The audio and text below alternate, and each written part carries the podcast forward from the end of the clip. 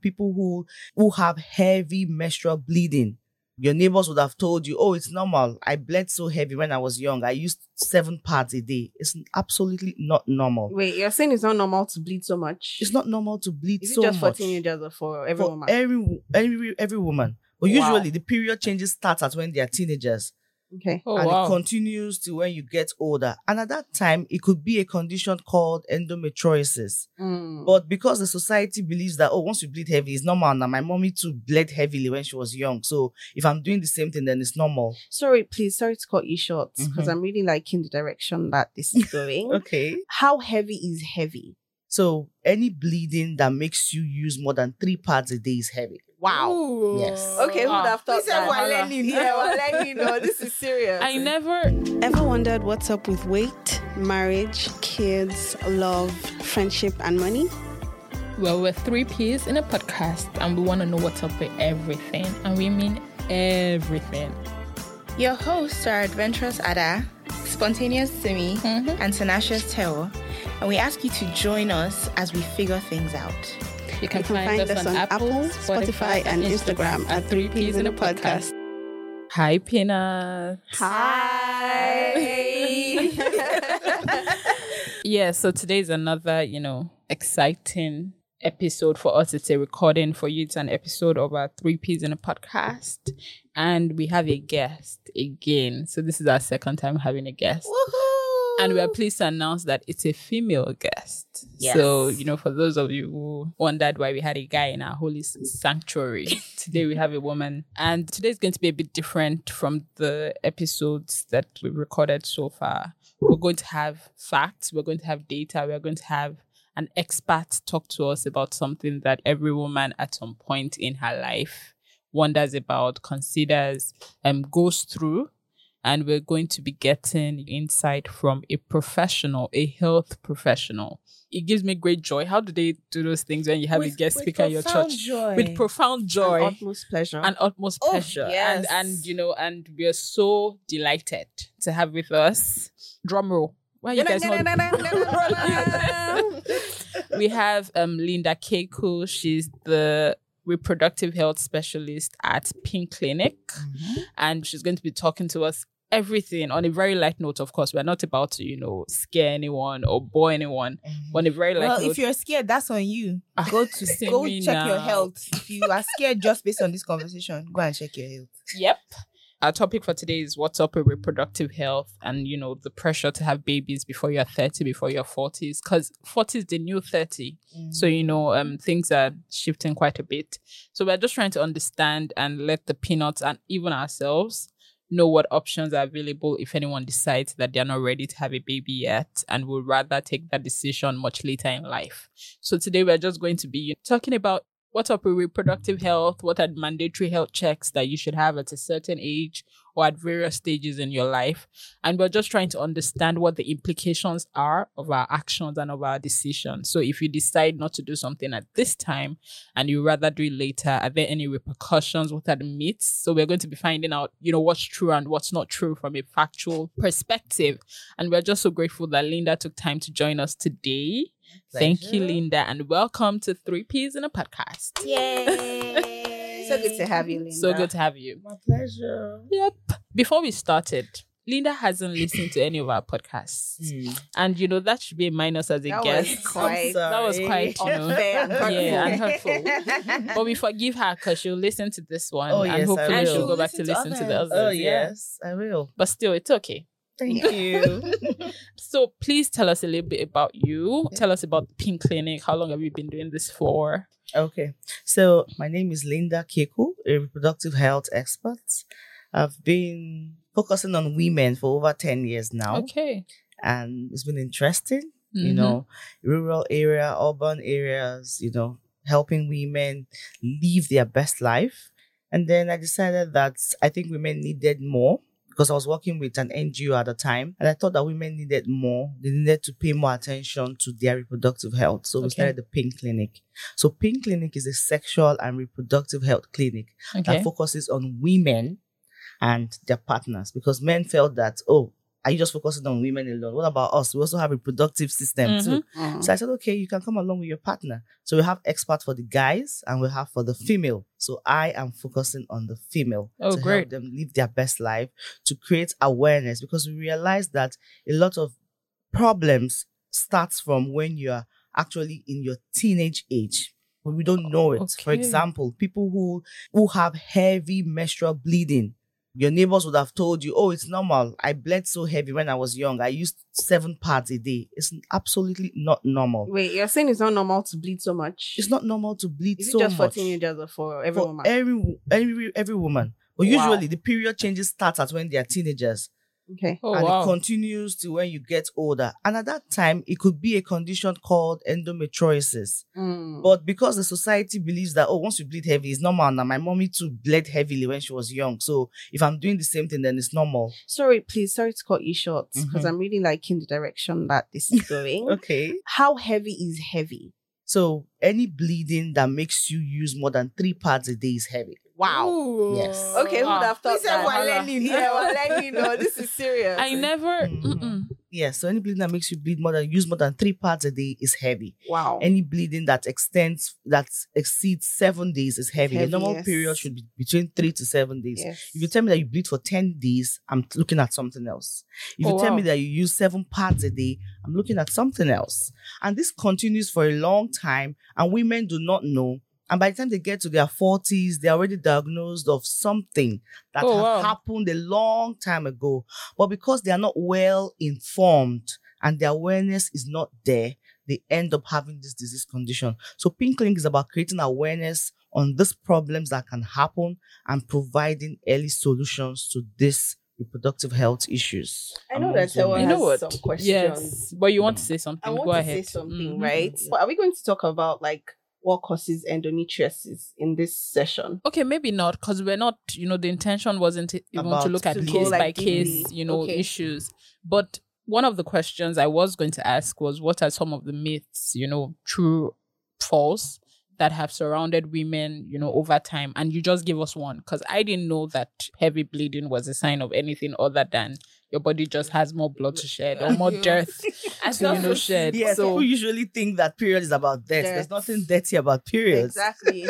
so please just, you know what? Let's just dive into it. So, what are some of those apart from the period? Is there Mm. anything else that you heard every single client or A lot of seventy percent of your clients say, and you found that it's just not true? oh well, people thinking that period is dirty, people thinking that if you bleed so much, it means you have so much blood to shed, and uh, people thinking that every woman that the more you bleed, the more healthy you are. Mm. Yes, Yeah, I've heard I've that. heard that one. Yeah. I've heard that one. Then, the and then they you say bleed. you're more fertile. Go, yes, that you're more fertile. But they forget that period is not just you shedding your eggs, but the lining of your womb too sheds. And when your progesterone hormones are low, you will bleed more. And if it is low, you can't even get pregnant. You can't ovulate. Mm. You can't even ovulate. So don't think that because you're bleeding more, you're healthier than a person who has just three days menstrual cycle. What about children that start bleeding pretty early? Are there Like myths nine, around them? eight. Around them, yeah. Yeah, usually people think that oh, because they start their period early, that there's a problem with that. Well, really, there's nothing wrong with that. It's just that because of the kind of food and the environment that children are exposed to these days, reproduction and uh, puberty happens Starts earlier than normal. Research has also shown that if that happens, you're at risk of one or two problems in the future like what? but like cancers, there's some cancers like Hmm. endometrial cancer as a result of early puberty. You Oh, know, wow. yes, unfortunately. So, but overall, there's nothing wrong with that. The kids are fine. If you help them to eat healthy and exercise, they're good.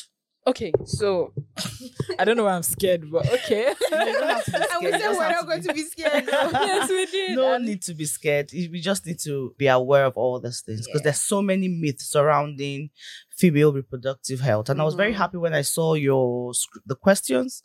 Yeah, women need to be really aware of this myth that surrounds their reproductive health, fertility, and all that. Okay. One of the things that we're going to focus on during this episode was um fertility. yes, fertility and the decision on whether or not to have kids in your 30s, in your Mhm. 40s, and you know what you can do to make sure that whenever you are ready, if you become ready at some point it's still an option, a viable option for you, and it's still something that you Mm-hmm. can do. But I would like to know so, in your career, 10 years is a long time. Mm-hmm. So, dealing with women and more mature women now, what are some of the things that you've heard women say that you found is just as a result of like societal pressures? So, in terms of, you know, having a baby, I think the most common one, and you know, it's it's everywhere. We've been told since we're kids, and it's only starting to change now that women are more aware and you know have taken their lives into their own hands. Is that the best time to have your kids is in your twenties Mhm. Or before 35. or before thirty five? Yes, and if you can do earlier, you can do it the better. You know, get it out of the way. Maybe, and this is not even. I think if you put ten women in a room.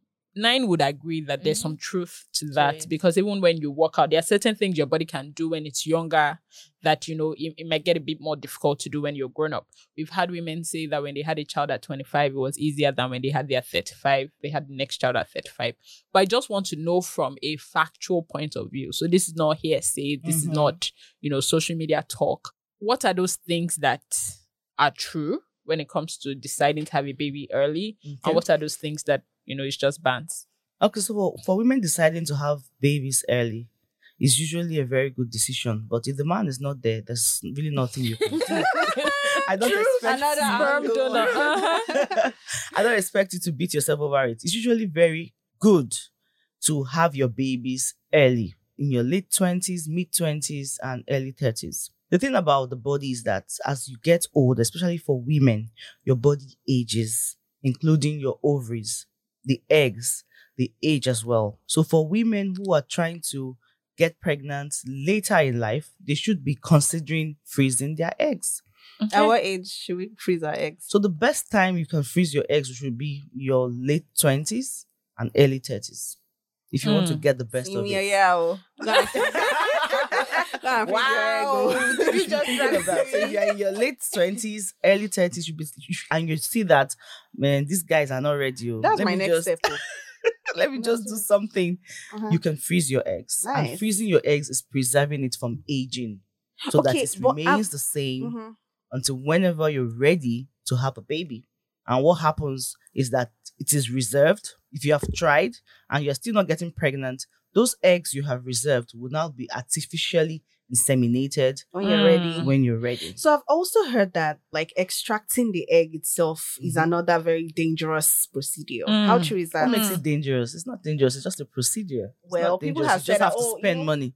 And if your eggs are viable, they will extract it. Mhm. The professional knows what he's doing. It's easy. It's not something. There's nothing dangerous about it. You know why this came up? The whole danger thing was when you Was know the they heard that people were selling their eggs, like university girls were selling their eggs. So they, I don't know if it's to discourage those girls, but they now came Mm. out and said, "Oh, that's very, that's a very It's dangerous risky. thing." I've heard that risky." Uh, because it's like a surgery, like a mini surgery. The thing we've had so many people send us. Well, there'll be some Depends on your pain sedations and yes, So you mean they're going to like it's invasive, so they'll cut your tummy. something like that. Jesus. So Don't the- do, oh. So the thing is, we've had we've had so many people make come to our DMs to make inquiry and ask, please, do you do you do egg freezing yeah. or do you do egg donation? And we're like, okay, you want to freeze your eggs?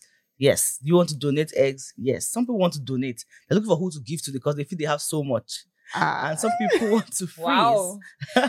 Wow. So the procedure is like when you're doing your in vitro fertilization. It's mhm. nothing. So we'll just give you medications to help boost the egg so that they're very viable and then they're extracted and preserved. I have another Do you do that at Pink. Clinic? At Pink Clinic, no, we don't do that. We Okay. only for now we only refer. Maybe later in the future we'll start something doing that. Yes, we have Ada, a partner ahead. clinic that does that, and they are very, very, very efficient. Okay. Hmm. So my question is: Is it true that women in their forties who have children have a higher chance of having children with like Down syndrome. Down syndrome or other learning disorders or anything on the spectrum? Yes, that's very correct. So women in their forties, usually we advise that you can if you can have your kids before forty, that's fine. But why? Right. Why? Why is why is that the case? Because as you age, like we said, the eggs are aging, everything in the body is aging. So when it comes to the mutation, things can go wrong. And that's why women end up having children with chromosomal disorders like the Down syndrome uh, or any of similar conditions. And sometimes too, maternal age can cause the woman to have what we call gestational diabetes and other health Oh, conditions. So the more the more you age, all this, your body is not as easy as it would have carried the pregnancy when you were younger. And then the outcome would be a baby that has one condition or the other. And sometimes you have, which is a good thing, multiple pregnancies. Multiple pregnancy can be as a complication of having babies in your older age. What's multiple pregnancy? Twins. having Okay. twins. That's a good problem to That's have. a Oh. good, that's a good problem. to I have. did not so know the older that. you get, the more your chances of having multiple pregnancies. Hey, we have- we have some hope, oh. No, I bet that's apart something a lot of people haven't heard before. No, we, I've never heard Yeah. that before. Yeah. Ah. Interesting. Mhm. So this whole shame around women having kids in their 40s, Mhm. it doesn't really apply to women who have been married and they've been having children from their 20s, right? Like my mother had two children in her 40s, right? Okay. And she had me in her 20s. I don't know if you understand where I'm coming from. So there's, so there's a gap. I mean, so women who have been having children from their 20s, 30s, they keep on having to their 40s. I know some women they have like 12 children. yeah, my grandma So had there's- children in four decades. Exactly. So there's not Ah. that much shame around those women who have children in their 40s. But then if it's your first time having a child in your 40s, there's some shame attached to it. Like, oh, this is your first one and you're 45. Yes. You know, so I want to understand like the dynamic around that. So because you know this is just a myth and a societal way of thinking. Yeah. So because a woman is married and she has had first and second child, and they feel that oh these two they are really fine, they are normal. The third one too should be normal. They just assume that the third one is Mhm. normal, no matter what age the baby comes.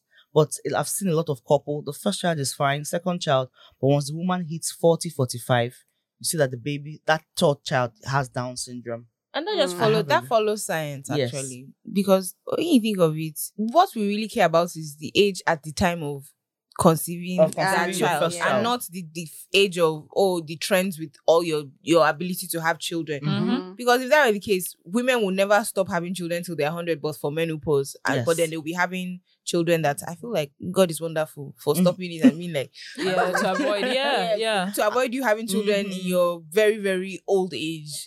So, And another thing is that people focus on women than the men. They feel that the men Mm, age I was about does not affect fertility. yeah. But Does it? It does. It does affect Tell fertility. us, please. As the man gets older, gets into you. what we call andropause. Oh, As the thank woman you. gets into I want to menopause. put this on Twitter. Andro. andropause. Andropause. Did you guys hear that?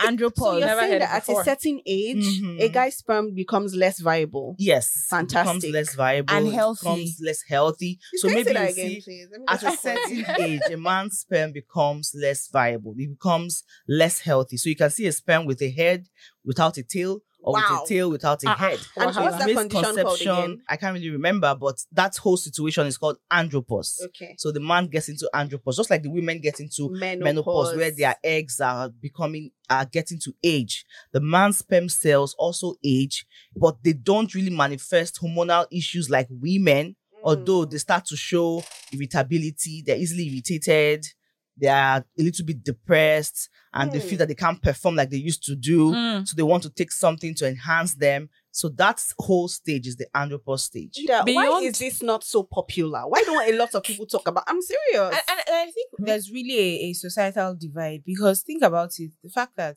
you hear, oh, an 82 year old man, sorry, Mhm. I'm not trying to shit on, Mhm. but you probably know who I'm talking about. An 82 year old man is getting a 26 year old pregnant, and they're like, yeah, that's because men can have babies till forever. That's what I was gonna But ask. now hearing this, where you are putting in a sperm that does not have head or tail, That's does why I that even wanted to ask. So, is that a case of you can't impregnate someone or it's harder? Or is that It's actually a case harder. of the same thing that happens with women where the child can then be subject to some So form of deformity or chromosomal. something? Oh Yeah. yes, of course, because See? making up of a baby, there has to be a healthy sperm and, And a healthy egg. Yes. So when there's a chromosomal anomaly, what happens is that it manifests on the child, and it could be from the sperm or from the egg. So it's ah. both ways. So what the society usually puts that focus on women, Yeah. forgetting that men are also there too. Women are just carriers. So when you see that part. a you hear that an 80 year old man gets a young girl pregnant, I think DNA is needed. Yeah. wow. yeah, because sometimes or most times that baby is not for that man. Hey. Linda, I want us to So- set something up. I mean, it's possible. It does It's happen, possible, but, but then it can happen. sometimes, okay, I but get what you very mean. rare. You Mm. know, someone that is 80 is very, very rare. So all those things needs to be checked. So I wanted- Amazing. I wanted to ask Mhm. something because I'm around a lot of people who are trying to conceive. In my 30s, a lot of people are married, trying to have children, and all of that. There's a, a lot of focus on that. And one of my particular, particularly close friends, her gynecologist actually recommended that he sees her husband as well because he wants to do a profile on him to see if he's healthy. And the reason why is he is a little concerned about the guy's he's a very, very big guy and there are aesthetics going on to that. So the doctor wants to be sure that just like the woman who is trying to get pregnant, they that want to know that he too- doesn't have an he impact too- on exactly. his So what are to- what are some lifestyle conditions that affect fertility, even if you're within the prime ages of childbearing and all of that? So to be blunt, if you're bigger, Or like is whatever that does that reduce your chances? If you're that's- you know, what are those physical or you know genetical attributes? lifestyle that you might- issues yeah. that may affect your ability to get pregnant. Okay, so I'll start with this one. So for some guys, when they want to get married, they would first off ask about your family history. They want to know how many children your mommy have. So if your mommy had, if your mom had like four kids, they'll say, ah, she can get pregnant. Her mother had children. Yeah, they do that a lot. So they believe that family history of uh, high fertility means that you will also have children. Mhm. So if your mom had just one child, say, ah, this one that her mother has one child. I don't think there, there's no chance of getting pregnant is very low in their family. You don't go and marry there. That's a myth. If Mhm. my mother had seven children, it doesn't mean that some things will not affect me, and it doesn't mean I'm going to have as much as my mom did. So lifestyle can affect fertility, and that thing that can affect fertility is, of course, if you're on the big side. The more big a woman is, the more your hormones become imbalanced, and the more it's Mhm. difficult for you to get pregnant. So for the guy too, men who are bigger usually have slower sperm cell movement Mm. and they have Whoa. less or lower sperm count. Wow. So yes, so the more unhealthy you are, the less healthy your sperm cells will be for the man Define and so for the unhealthy. woman. Bec- no, you know why I actually like that she used unhealthy? Yeah. Because some guys are big, but they're not, they're still fit. Oh yes, That's they're why I even fit. want to know. That's why I said Where define she's coming from, unhealthy. yes. So unhealthy. So unhealthy is when you're not eating right, you eat a lot of um Junk. junk, Does food, alcohol have you an don't impact here? sleep Mhm. enough, you don't exercise, and you take a lot of alcohol. Mm. Alcohol affects fertility. So Alcohol men affects with, everything. Why do we keep pouring poison? I don't know. Yeah. Yeah. Pouring poison so in men with bodies. low sperm count, the first thing we tell them is they need to stop taking alcohol. How about smoking? smoking, of course. Yeah. And if you find that a lot of men with low sperm count, the first thing we they tell you is that oh, I smoke and I drink. Mhm. So those two needs to go They need to for go. you to be able to. I'm not saying that men who smoke or drink can't get a woman pregnant. Of can. course they can. Mhm. But some people that do it on the excess, usually They it have affects issues. Mm, fertility. mm. Okay. Other things are maybe not sleeping enough. Infection for women can affect their chances of getting pregnant. So if a woman has an infection, a vaginal infection, it could cause what we call a pelvic inflammatory disease. Mhm. Like That a yeast can- infection. Mm. Yes, overgrowth of yeast infection can cause what we call pelvic inflammatory disease. Okay. Overgrowth of bacterial infections can also cause the same thing. And when pregnancy wants to happen, there's no space in the womb for the egg to dwell, and pregnancy cannot happen. Or there could be an obstruction in the fallopian tube, so the sperm is not able to travel to where the eggs are. Then pregnancy can also not happen. So when a woman is trying to I'm get pregnant, sufficiently traumatized. so when a woman is trying to get pregnant, she has to go, Go to for check checks. for, for her Nice. hormones, check for infection, check that the the tubes are patent, check that the wombs are free from any growth or anything that can interrupt pregnancy. Fibroids. Fibroids, of course, fibroids, Yeah. cyst, polyps, or whatever. So All I have a quick growths can- story. Yes, I'm so happy we finally have Ideal a. If Ada nobody will- delivers, Ada will deliver. okay, so story time. Story, story. I love it. I had some pain in my tummy. And it wasn't like really sharp, but it felt like every time I sit down, mm-hmm. I just feel like there's a heaviness in my tummy. Where was this? this was this year. It actually started last year. Okay. But this year I said I decided to it wasn't obstructing my daily activities. But I just felt like, what's the point? Let me just go and check it out. So I went and I saw the doctor and she said, okay, she's going to refer me to go and get a scan and all of that. So when I went to do the scan, the person that the Mhm. the person in the lab, Yeah. he said he's a doctor. Okay. I don't know if med lab people are doctors, but he said he's a doctor. And then he started to advise me. Ah, Made a lot of people are just they're scientists. yes. A scientist too. But he said he's a doctor. Okay, he might So be. maybe he's a he's, Mm. I think he's a urinologist or something. Or a sonographer.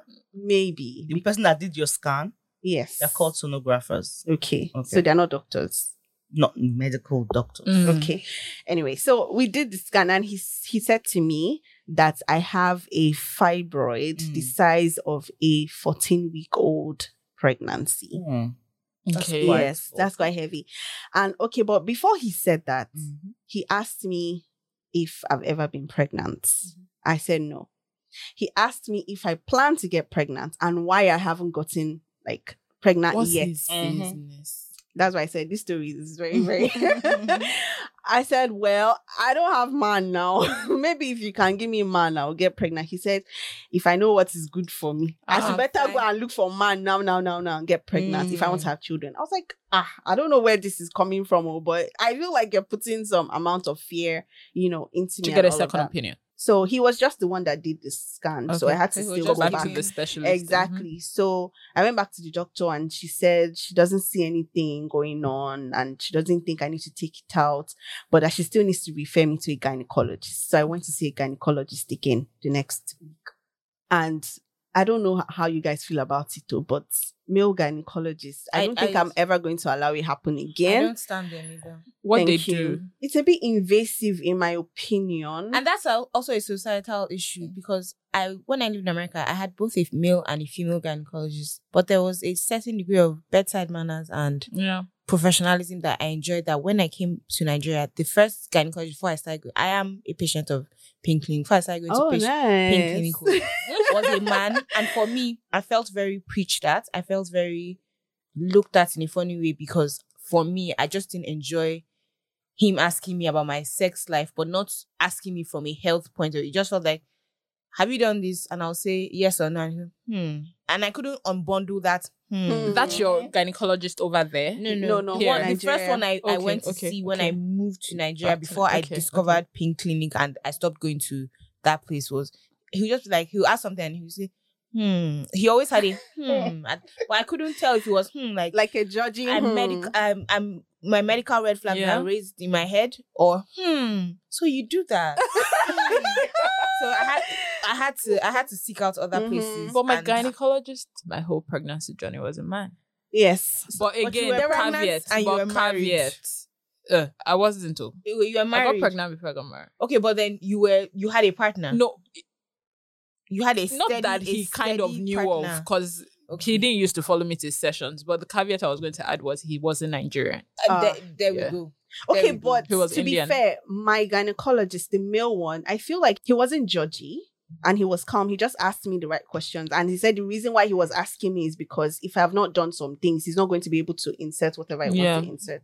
And I was like, okay, that's fine. I feel like where I had the problem, and it's just a me thing, Mm, Yeah. was the actual point of inserting. I just felt a bit weird about it. I don't know. Maybe if a female had done it, I wouldn't Yeah. have felt Yes. that way. Can I can I Mhm. tell you my own personal experience with that? Yes, I have please. never been able to successfully have a pap smear or any of those From a man. from anyone. And Yeah, it took it took said something like a couple before. of of specialists. I've gone to a pelvic floor specialist. I've actually gone to therapy for it. Mhm. I know it was a- something I was going to talk about on this a lot of episode. people Is But it I was- vagin- vaginismus. Vaginismus. Yes. I was going to talk about it. It was Yes. going to inform one of my questions for this, but I was worried that we won't have enough time Oh, we have time. to delve. Oh no, we don't. oh, we have time for vaginismus. I don't think We have time, the reason well, I'm saying oh no we don't. so that we of can course you've dropped it and I'm drop it grateful so- for it and that's why I'm even mentioning it that you know Simi told us especially during during the trauma was it the episode. trauma yes. episode? Yes, there was something that you know She's you would have with. concerns with. And what I was going to ask, and that's why I said we didn't have time, was I was going to um segue into how trauma affects even your ability to do a lot of things. Yes. So to have sex and enjoy it, how trauma affects your ability to reproduce. There were going to be a lot of questions. And trust me, I don't think we have time yeah. to delve into that Mm. line of so I was going to keep this and see if you know we could have a second session Oh yes. where we then But that would be always trauma deep 2.0 into- maybe. yeah. yeah. So I think rather than us going into trauma, I want Linda to actually, because I mentioned vaginismus, I want you to just breeze over it and talk about how in this climate, because in foreign countries, a lot of time you find out that someone who has vaginismus was actually raped. Mhm. But I've gone through a lot of vaginismus YouTube videos in with Nigerians trying to seek help. And I find that a lot of it has more social impact than even trauma. Can I'll you tell you why. Let me explain to you the problem. There's this notion of, and I heard this on a podcast, and it just raised like the biggest light bulb in my head where I said a lot of people are having problematic relations when they eventually marry from the abstinence from places that that celebrate abstinence because for them they have sh- programmed their mind to believe that sex was bad until a particular time mm-hmm. Yeah. but then they've now gotten to the part where they are now married and they have to have the physical aspect of actually having sex. But because their mind has been so wired in the past that sex is bad, it's now time for you to rewire your brain. And it's not just a switch that you Yes, can flip up it and down. You know, it's it's, time. it's even it does. I- I would even take it to a different, maybe not so deep angle, but it Mhm. also happens. And I want Linda to, you know, tell me if in your experience you've had women also say this. It's it's one of the reasons why I think even married women. So you would put 10 married women in a room, talking married for a year, two years, maybe 10 years, even Yeah. longer. And they can count on one hand or maybe two how many times they have initiated sex. Men would naturally do it. So even when you want to, you expect that maybe the simple things you do or say should be interpreted to mean that you are in the mood for it. Mhm. But women are nowhere near as direct As men. as men when it comes to touching you, when it comes to, you know, um, very few. getting your Yeah. body to, you know, respond to or getting your body to, you know, uh, we we had a we had this thing at church where one of the questions during our couples fellowship was how many of you have ever woken up your partner in the middle of night to like have sex and I think almost all the women were like Mm-mm. I'm We married don't that women. They don't, I am but they can do women, yes. some non-verbal yes so sign women language. and men are like we don't you know men don't take those cues and you then find men saying no touch us if you want to touch us. Kiss us if you i was gonna give another story but it's not mine to say so i'm just going to shush. But like you'll be hearing kiss us. Yes because it's not it's not my story. No like that face? you know that is like tell us.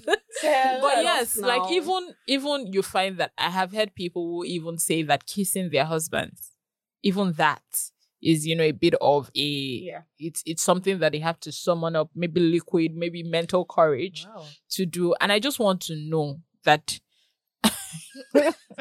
land, land, Teo, please You, land. you actually No, see I- a lot of guys Yeah. complain about that. I Oh, complain my about their women not- and yes. how like Mm. and I think on this podcast, anyone who listens to us knows that we are advocates for therapy. Therapy of all forms. If you need to talk all to someone, need therapy. it's please, if you need to, you know, sex-based, if it's health, trauma-based, anything, mhm, talk to work. someone. So um I guess that advising people who find themselves in that position is also something that your clinic can Does. offer. It's a, it's a service that you can offer. yes, yes. And I think we can just put it out there that women, I don't think this is a myth. I think it's something we've all grown up to know. Women want sex just as much as men. yes. There's no, like, it's not a gender based It's not- activity. uh-huh. it is. I No, feel it's like it's just it's and it's a pity that there's a lot of shame attached Around, to, yeah. yes, women wanting sex and it's just unfair. And you know, really, the problem starts at a very early age. And it is the early age that you're supposed to start sensitizing. I'm not saying bring your child and make her watch porn. No, that is a very reckless thing to do.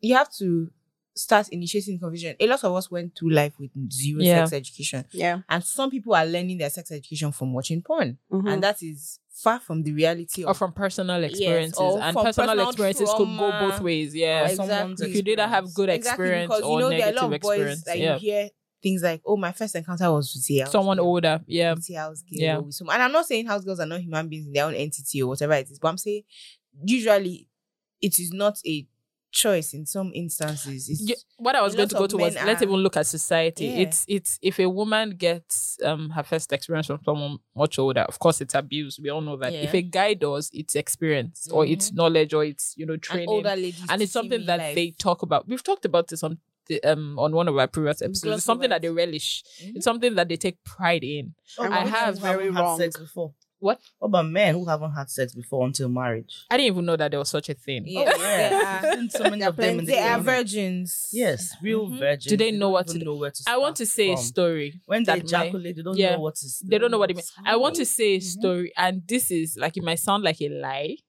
and even me, when I heard it, I had to, if not that I knew who said it, and you know, like I then got confirmation. So my ex-boyfriend, his parents used to be pastors in Deeper Life.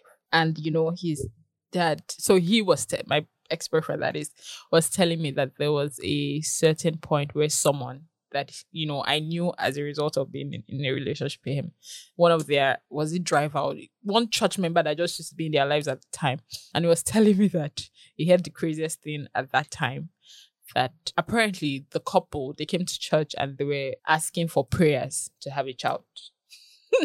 And um, basically praying that they married i think at that point for a bit over a year. And then they did a bit of you know they need prayers. And you know church the natural thing is to go into like prayer mode. ah yes you do. the natural thing is to go into prayer mode. And instead they started praying and they were at it for about i think maybe two three months where someone just went like, okay, like at this point, see a health, you know, if you're really like if you're doing everything you need to do. But before you even see a health person, how's the sex life? And they were like, they're not having sex. So where's the baby Wait, gonna what? come from? I kid you not. Are they planning to do insemination? no, they did not know. you guys know something. I've actually had clients like that. Yeah. They are not having sex and they are coming to tell me They don't know. I said, Where's the child going to come Yes, from? where's it gonna come from? science. Have you guys They ever, don't know. like- They've really never been talked to. They grew up in that They body of do bio- they didn't do biology They were- class. I they were bi- never spoken oh, sorry, to. Jet I- I did not think- biology. the fact that Linda is even Reproductive. saying that she has clients like that is Mhm. a- at that point it used to be wild to me because there was no way everybody wonders where babies come from. Then I someone that would have one of my friends' baby came from Because she wasn't doing it. she Not only that, she joined the virgin? You know yes, probably even worse. She's like very prude. So sometimes when I see Even her and her baby, I'm like, secrets. you did this thing. no, even poor people, they poor people could get dirty. But the ones you should be worried about, the ones who it, it's it's scary to think that that level of ignorance. Most of them Can don't Still exist. know. Yeah. Staff. Wait, how staff. old were they when they got married? 20, like maybe the wife was like 25, mm-hmm. 26, the That's- husband was like 28. They mm. were not an old couple, old, old, But they no, were not but they were not children. So it's the fact that they grew up in that church. No one has ever, like I said, the church had been praying for months before someone even took the initiative to To even ask them, say, are are you you, people putting having issues? Are you? I really don't know why people find it difficult talking about sex, Especially in the church. Yes, It's something shouldn't- that, you know. it happens in the church among every member Yeah. of the church. So why are we shy to talk about So it? what churches are trying to do, or what new generation have found churches are trying to do is okay, we won't talk about it on a large scale, but we'll create small buckets of Yeah. fellowship where you know maybe couples fellowship, maybe Mhm. singles fellowship, maybe this, maybe that. It would have reproductive, you know, talks Mhm. where you can know. And that's why anytime we do a post about sex on our social media handles, we get a The lot of questions. questions. Hmm. If we put up ask me anything on sex, oh my goodness, the phone is going to be buzzing from morning till the Till next night. day. So I have a Hmm. question. Sex is a very interesting topic, but people shy away from it. But they want to, they're looking for who they can ask in a very private way. yeah. Hmm. So if you come to Pink Clinic, the first thing we'll tell you is that we're very private and we're very confidential. So anything you say, you're very free to say whatever you say once you enter the consulting room because nobody's going to hear. And you see, that's why Pink Clinic is just three years old, but we have a lot of clients Yep. because a lot of people want to see one, a female doctor that they can Yeah, that they can trust and open up to. and say Mhm. anything to, and someone that they can also trust and say all the things that they can't say to their friends. Or I know the girls family. have like a lot of things to say. I have just two more questions before we go Sorry, into the. before you before you move to that Mm. that deeper life insight, I just want to know, like, so I watched this movie when I was a younger adult. It's called Blue Lagoon, and it's pretty much two children. Their ship got wrecked. They were on the island. They went from being like oh, it's on Netflix. yeah, they went from being like It five. is? It's a very Is old good? movie. Yeah. It's interesting. And they went from being like five to when they eventually died. And there were just two of them. And through the progression, the boy, the girl got boobs, she got all kind of things, and they started doing all kind of things. They, they, started, all they, kind they, of things. they found a natural way to understand that sex happened. She got Mhm. pregnant, Mhm. had the baby, and Yeah. life continued. So for me, in that instance where these are two married people, do they not have any physical no, of Um, course they do. so but you they don't- suppress they it don't if know you don't know what do. it is So and you've if- gone that entire time. If the man They don't have TVs though.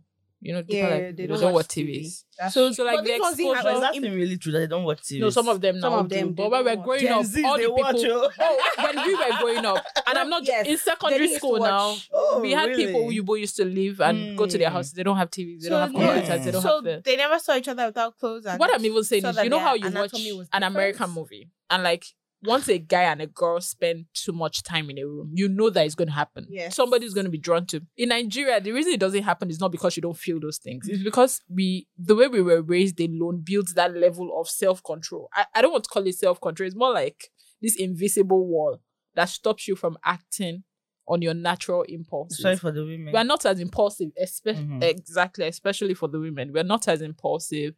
But as, again, I you know, also think that it are. depends on the person's character and personality because a lot of people will also act on their natural instincts. Mm-hmm. Mhm. So it would it would then depend on how you were raised and all of those things, you know, your beliefs, Yeah. Your values, and all of Yeah. those things. But me, I'm just like, so nobody mm. Wow, doesn't get nobody an erection. Like, Probably does and doesn't know what honest, it he is. will to get be an honest, if erection, you but he won't know What his to what do cares, or what yes. to- He's yeah. afraid. I think that natural instincts, if you leave a baby boy and a baby girl on an island, just like you said, and they grow up, they're going to have sex at some point.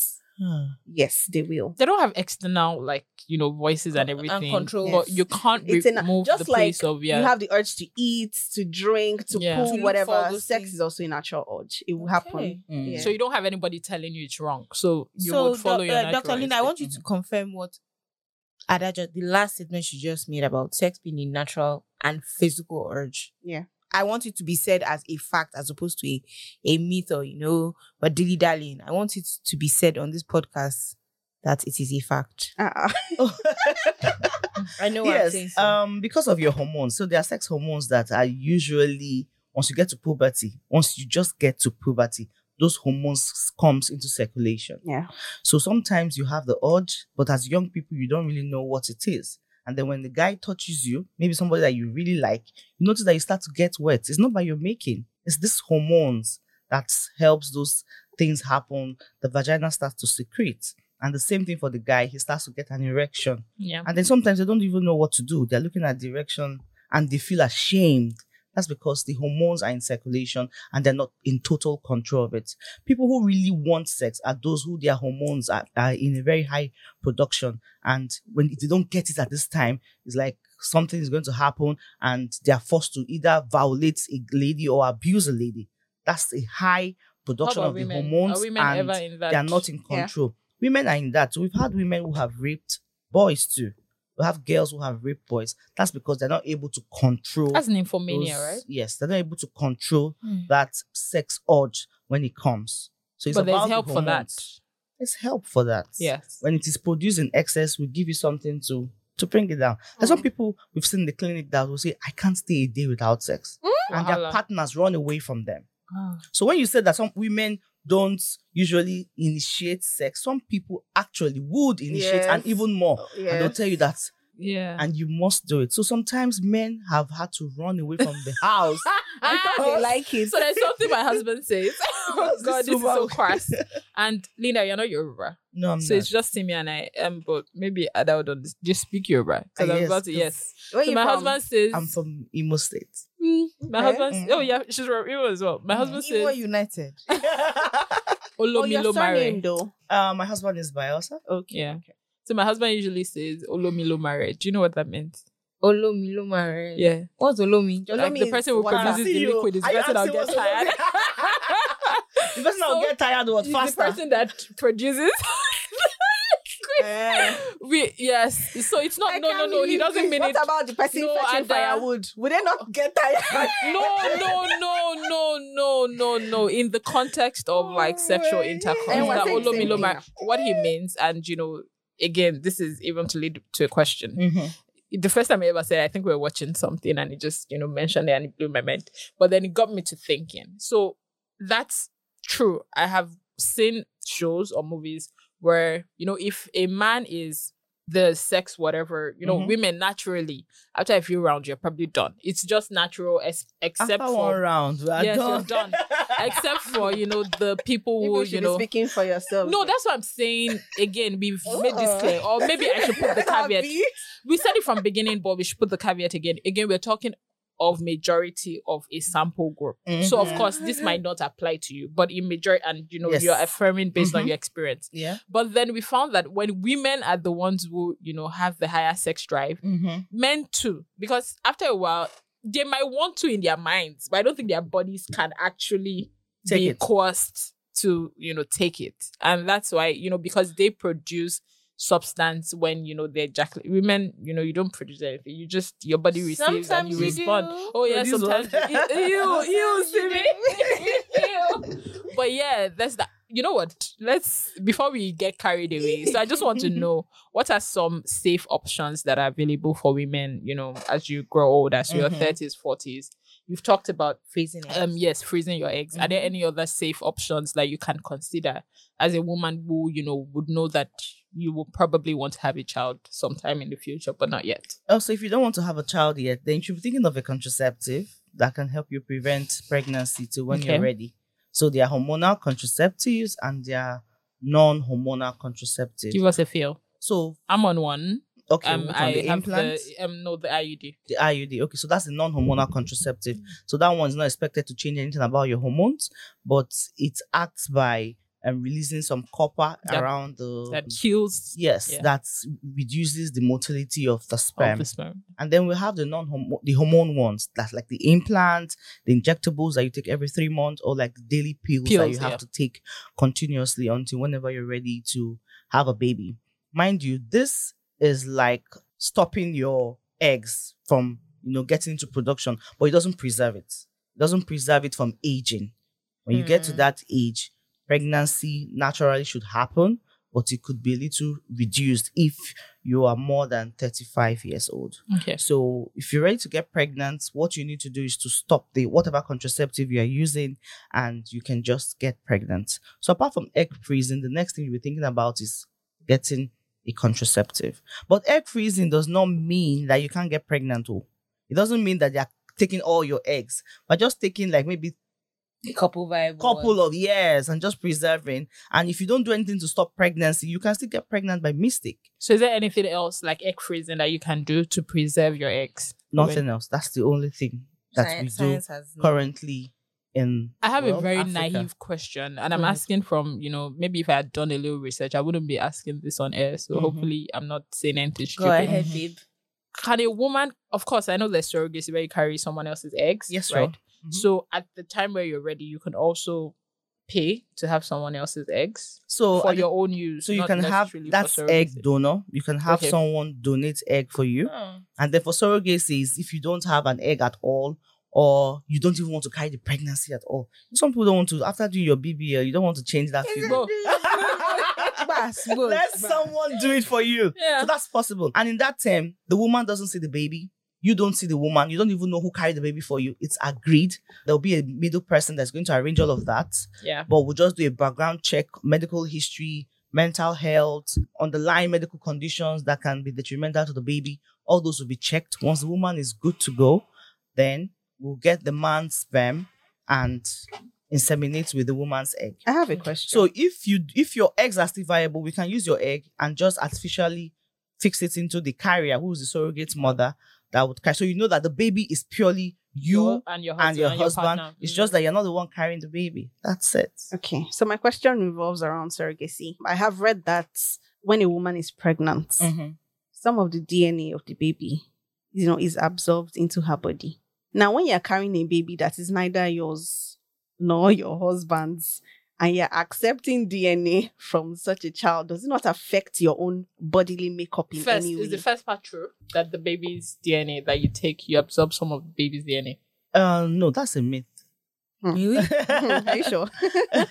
you know why I say so? Mhm. because it has been said that you know like when you see a husband and wife they get married Mhm. after a certain They start you to look alike. they start to look alike. But and children so, make them look alike. so people have said that it's But even because of the you- pregnancy and all of those But things. even when you adopt No, even a people baby, that don't have children. even when you adopt a after while. baby at a very tender age and the baby stays with you, at some point the baby starts to look like you Oh, because of the sometimes- bonding. It happens, and sometimes you see couples start to look like each other. It's just Yeah. because of the Children. bonding. I don't think it has to do with babies. I think because I know a couple, they've married for decades. They don't have kids and they look alike now. Yeah, they'll start. So I don't think so it's it has to do with the had kids, family yeah. bonding. At some point, you start to look like your husband. People are looking alike, and um, that's it. So when the baby is born, the- part of the DNA doesn't get absorbed to anybody. So if the the egg and the sperm is is for the couple, the baby is definitely going to have their DNA. Okay. You know what? So let's wrap up. So what are some of the general my anchor segment today is an unpopular opinion that is going to have a question for Linda. So I want us to have enough time to mm-hmm. you know talk about that or dissect that and hopefully not step on any toes. So I'm just going to unless you girls have any questions. My final question would be tell us about the health, you know, checks that are mandatory. Please do not skip any of these tests. So tell us when you're 30 or when you're in your 30s, these are some of the things that you should be looking at. When you're in your 40s, this is, these are some of the things that you should be checking out for, and so on and so forth. Okay, so if you're in your twenties to thirties, now is it for sexually active people or for Maybe both, Across yes. both? Okay. So the, the what you should be doing for women who wants to have babies in the future, you're going to be checking for your hormones. The hormones are the first thing you check. Remember, your hormones control your sex drive. It controls your period. It controls even your weight. Some women, when you gain weight excessively or when you lose weight excessively, the hormones have everything to do with it. So you're going to be checking your hormones. Some people wait until when they're about having a baby before you start checking that. I don't support that. I feel you should start checking all of this so that if there's anything you need to do, you can, start, doing it Mhm. now, not waiting for the man to come. And Yeah. then there's so much family pressure on you to have a baby. So start checking all of that now. And also, you need to screen for infections. Infections have caused almost 50% of infertility Infertility. you know, bacterial infections that blocks the cervix Yeah. and causes ectopic pregnancy. Oh. So you need to screen for that, especially the sexually transmitted infection if you're sexually active, like syphilis, gonorrhea, chlamydia, trichomonas, mm-hmm. and so. And then another thing you need to check for is your ultrasound. You need to check the state of the womb. Is there any fibroid there that you need to nip in the bud early before it gets too big? Some people have never gone for an ultrasound. They have not even heard what an ultrasound is.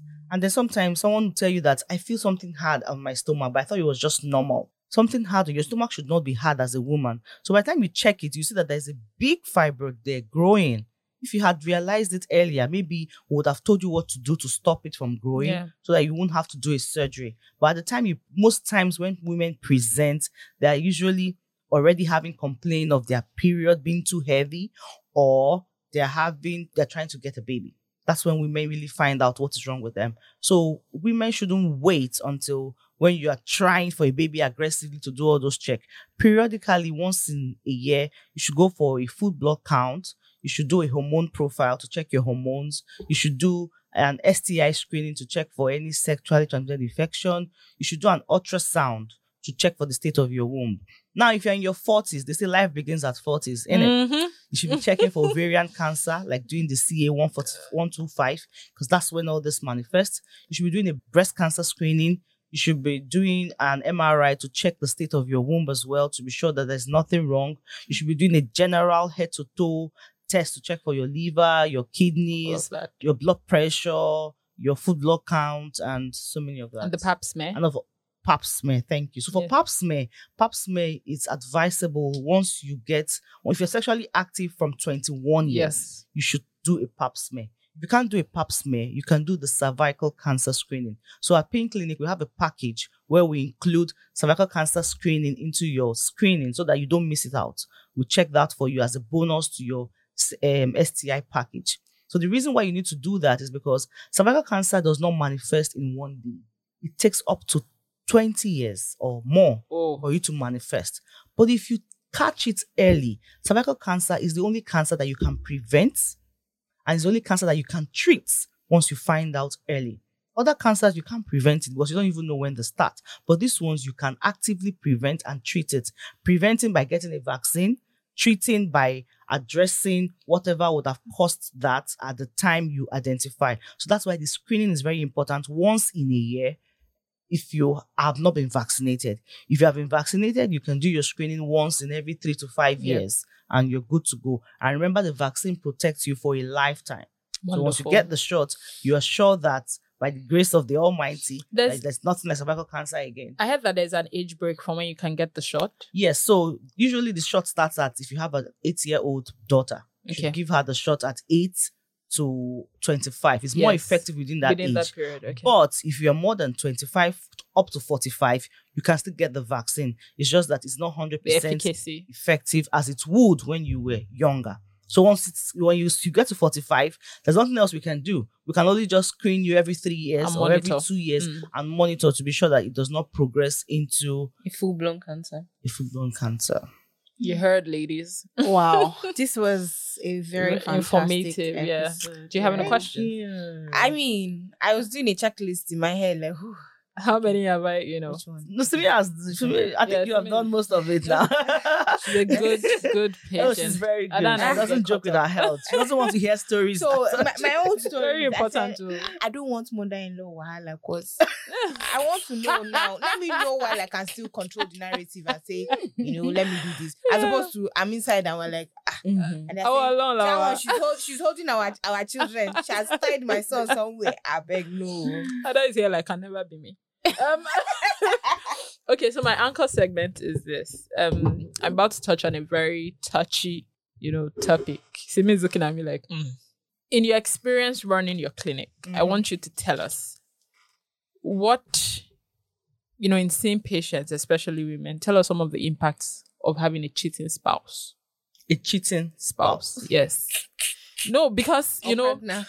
The reason maybe I should give some context. So the reason I'm asking is, you know, cheating has become one of those things where I think it's even gotten worse the more enlightened we get. Yeah. Where it's one of those things where you just the go pro- like, it's a of- man's it's of DNA. wokeness. Yes, it's a man's DNA. There's not much I can do about it. And then I often have people who, and this is my personal experience aside, because again, maybe I should put a caveat. I'm not judging anyone because I might not say my full 100% story on air, on air, but I have had my experiences and, you know, I have dealt with them how best I knew how to at the time.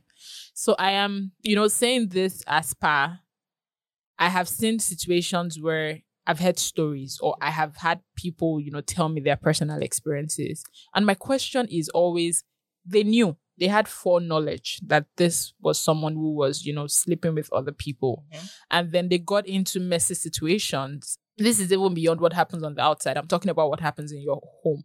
And then they got into messy situations where they had repercussions of another person's actions. And I've back in the days of IMO in Yoruba, that's back in the days of no knowledge. I used to ask, how can you stay with someone when you know that they're doing those kind of things? I got a little wiser and it became, how did you find the didn't you think about yourself when deciding to mm. continue to sleep with that person? I'm not even saying stay. I'm mm. saying sleep with that person. So I want to know from a professional's point of view that have you seen women who have had maybe not even even lifelong implications, but even mm-hmm. temporary implications of having a serial like a cheating spouse or a cheating partner? And what would your advice be to someone who is in a relationship with someone who cheats? So because we try to keep things very private and confidential, mm. we're very, very tactful in managing that situation. So sometimes the woman, most times we've found that it's the men that cheats more. Because when we're consulting, part of the questions we'll ask you is, how many sexual partners have you had in the last six months? We've had a man, married, children, and then to my surprise, how many sexual partners have you had in the last six months? And you tell me five. Hmm? I'm irritated, but I have to hide it and pretend. God help. us. Please, and is I'm honest. wondering, where is Madame when you're having these five partners? Like, they're too much in six months. Not even one person that is a side chico. Oh. Yeah. This is five partners plus Madame join all of you. You know, Sharing. So yes, do they use protection? that's the most annoying thing. They don't. This no, they don't. some of them don't. And I'm wondering. And this person has a virus that's it's only through sex you can get that particular virus. So sometimes you have couple, luckily, this man is very randy and the woman doesn't have that infection, but the man has it. How come? So yeah, it happens. You have what we call discordance couple. So what happens is that it's only the only way science has been able to explain that is by their immunity. When your partner's immunity is very strong and high up there, God is so good. sometimes you may not get that infection. Hmm. Like HIV, we've had couple where mm-hmm. this was the woman now who has had HIV, but the man has didn't have it, and they've been married for ten years. Jesus. So she didn't get it through sex. She said she had never had any partner, you know. So maybe she got it through maybe needle Sharing or it. tattoo Yeah, yeah. or something Wow. like that. But she has had it, and the man has not had it. He doesn't have. The children doesn't have, and they didn't even know for ten years that they've been married. So sometimes these things happen. Christians will call it miracle, and then science just says it's because of the man's immune system. Okay. So when a cheating partner comes and then the impact on the other person is most times, apart from the mental health issues, that the woman knows that this man is cheating. It is the the woman gets the the virus or the bacteria. If you're lucky, it's a bacteria will treat you and you go and that's it. But if it's a virus, you have to live with it for the rest of your life. Example: herpes, hmm. HPV, HIV, Mm. hepatitis. Another thing we notice when this cheating partner comes, they don't want to be tested. Maybe the woman comes to the clinic first and she says, I have an infection. We ask her, Have you had any other partner apart from your husband? She says no. So she says she wants to do the test. And we say, Okay, you need to invite your husband so we can do the test as well because he will need to be treated. This man comes and say, No, don't test me. Just treat me. Just treat me. And I'm like, no, we just want to be sure. No, no, no. It's the same thing now. You saw it in her. Yeah, I have it too. Just treat me. because he doesn't want us to find out that he he just wants them to live on assumption that she's the one that has the problem and he doesn't. But by the time you tell the woman, please excuse me, let me ask your partner some questions. This man is telling you I've had several partners in the last six months. Hmm. And one thing is that women usually manifest symptoms of infection more Yeah, and faster men. Yes. than the men. Yes. So when they come down with this, the man you sometimes will say, "Oh, you're the one that gave me this Mm, infection." Meanwhile, it is them that were the carriers. that's where the carriers. Is there any way to find out who had it first? So unfortunately, sometimes you're not able to, except maybe an infection like hepatitis. If you do some viral load testing, yes, you'll be able to find out how long the infection has been. But apart from that, other ones, no, it's difficult to say. I'm taking you a bit out of your like professional realm. I'm Mhm. just using this to so you're just going to answer part B of my question. What would you advise for someone who is in a relationship with you know a serial cheat and um like please be honest. So I Mhm. know that the initial recommendation you might not want to say it is don't put yourself in that situation. You don't have to stay. But if that's your recommendation based on what you've seen, that would be lovely to hear. But also tell us what would you advise? Periodic checks. What are the things that you So would- if you have a cheating partner and you you are still in love with him, said it. You she still- said that with so her. much sarcasm. Oh, so that they will not say I- that, ah, it's only me. Yes. Uh-huh, you know. Mhm. So and you still want to be there, then there's nothing you can do than having a periodic check and possibly use a condom when you're having sex if Oh, you if want anybody to. Wants to do that Lord to have themselves, though. Uh, Ada. I don't know. That's a lot of you know It is well, heartbreak yeah. and body break. So, but if you still want, some people still want to be there. They don't mind. You, still can be there, to be but you there. don't have to have sex with them, right? It's not that easy unless you start cheating. I think one thing we've established in this episode is it's a natural instinct. Women too want to have sex. So if you're with a cheating partner and you say you're And- not getting it yeah. from him, you And probably get it sometimes women don't someone want to leave their partners for so many reasons. Yeah. Mostly, I know two reasons: money. And Second children. reason, not, not children. If the man can do it very well, and you know that, ah, this, I can't get it from I can't get it from anywhere. Okay, for If you can do it, if you can it, you can, pump you very well. And yeah, when you think about it, you say, I can't leave this. I'm man. happy you said it because. I've heard people say Because that that's that's reality, to be you know, honest. sometimes you say like like can never be me. Yeah. huh? So if you know that you are there for those two reasons, then you need to protect yourself. Get necessary vaccines that can help you prevent life-threatening diseases. There are And vaccines for everything. God now. help us. for the ones that are available, I mean, you Mm. should get those ones. And for the like for check. hepatitis, you should get that. And then for cervical cancer, those ones that are really life-threatening, you should get it. And then also use a condom. That's the advice. But if you cannot stay, Yeah, some men will not agree. oh. please. Use condom with their wives. They But, but when, when you are cheating, what will I do? I have to use a condom. to protect myself. And before, Yeah, so what usually I say to people that have partners also is that before they come to you, let them go and do tests and bring the results Yeah. and make sure that they are clean before you do anything. If not, use a condom. Hallelujah. Thank you so much, Linda. Thank you, thank you, thank you. I think I speak for all three of us. And, you know, I'm going to let the, the Peas echo this when I say we've learned a lot. And we're so grateful you. that you found the time to join us today. Peanuts, as always, if you have any questions, I think we're going to crave um, Linda's indulgence that if you have any questions that we cannot answer based on, you know, simple research, we can reach out to her and she'll be kind enough to, you know, give us responses and we'll pass on to you.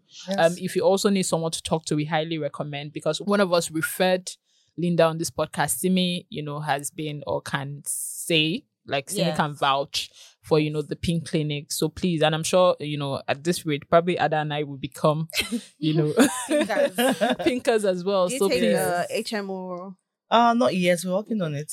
We're working on it. Okay, great. That's that's a key question. Yeah. So please, if you need, you know, we highly recommend. We'll put when we put out this episode on social media, we'll tag her page mm. so that you can reach out directly if you don't want to go through us. That's you know Yeah. totally acceptable. But thank you so much, Linda, for joining us today. Thank you. Thank you, Peanuts, for listening. Thank you, Linda. This was a very amazing episode. Yes, it Yeah, I had a good time too. Thank you. We saw you come And I alive, look and, forward you know, to coming yeah. again. Hopefully, yes. I hope that we do have a second. I was going to say that the mental implications of, you know, we talked about cheating. And I think it's mm-hmm. an episode that we've kind of, maybe because of me, oh, because I mentioned one day that I don't want to go there, but I think it's an episode that we haven't delved into. So hopefully, when we talk about the mental, we would also mm-hmm. look at the physical and we can have various experts, you know, in the That'll be room with us. But thank you, everyone. Thanks for listening. Take care. Bye. Ciao.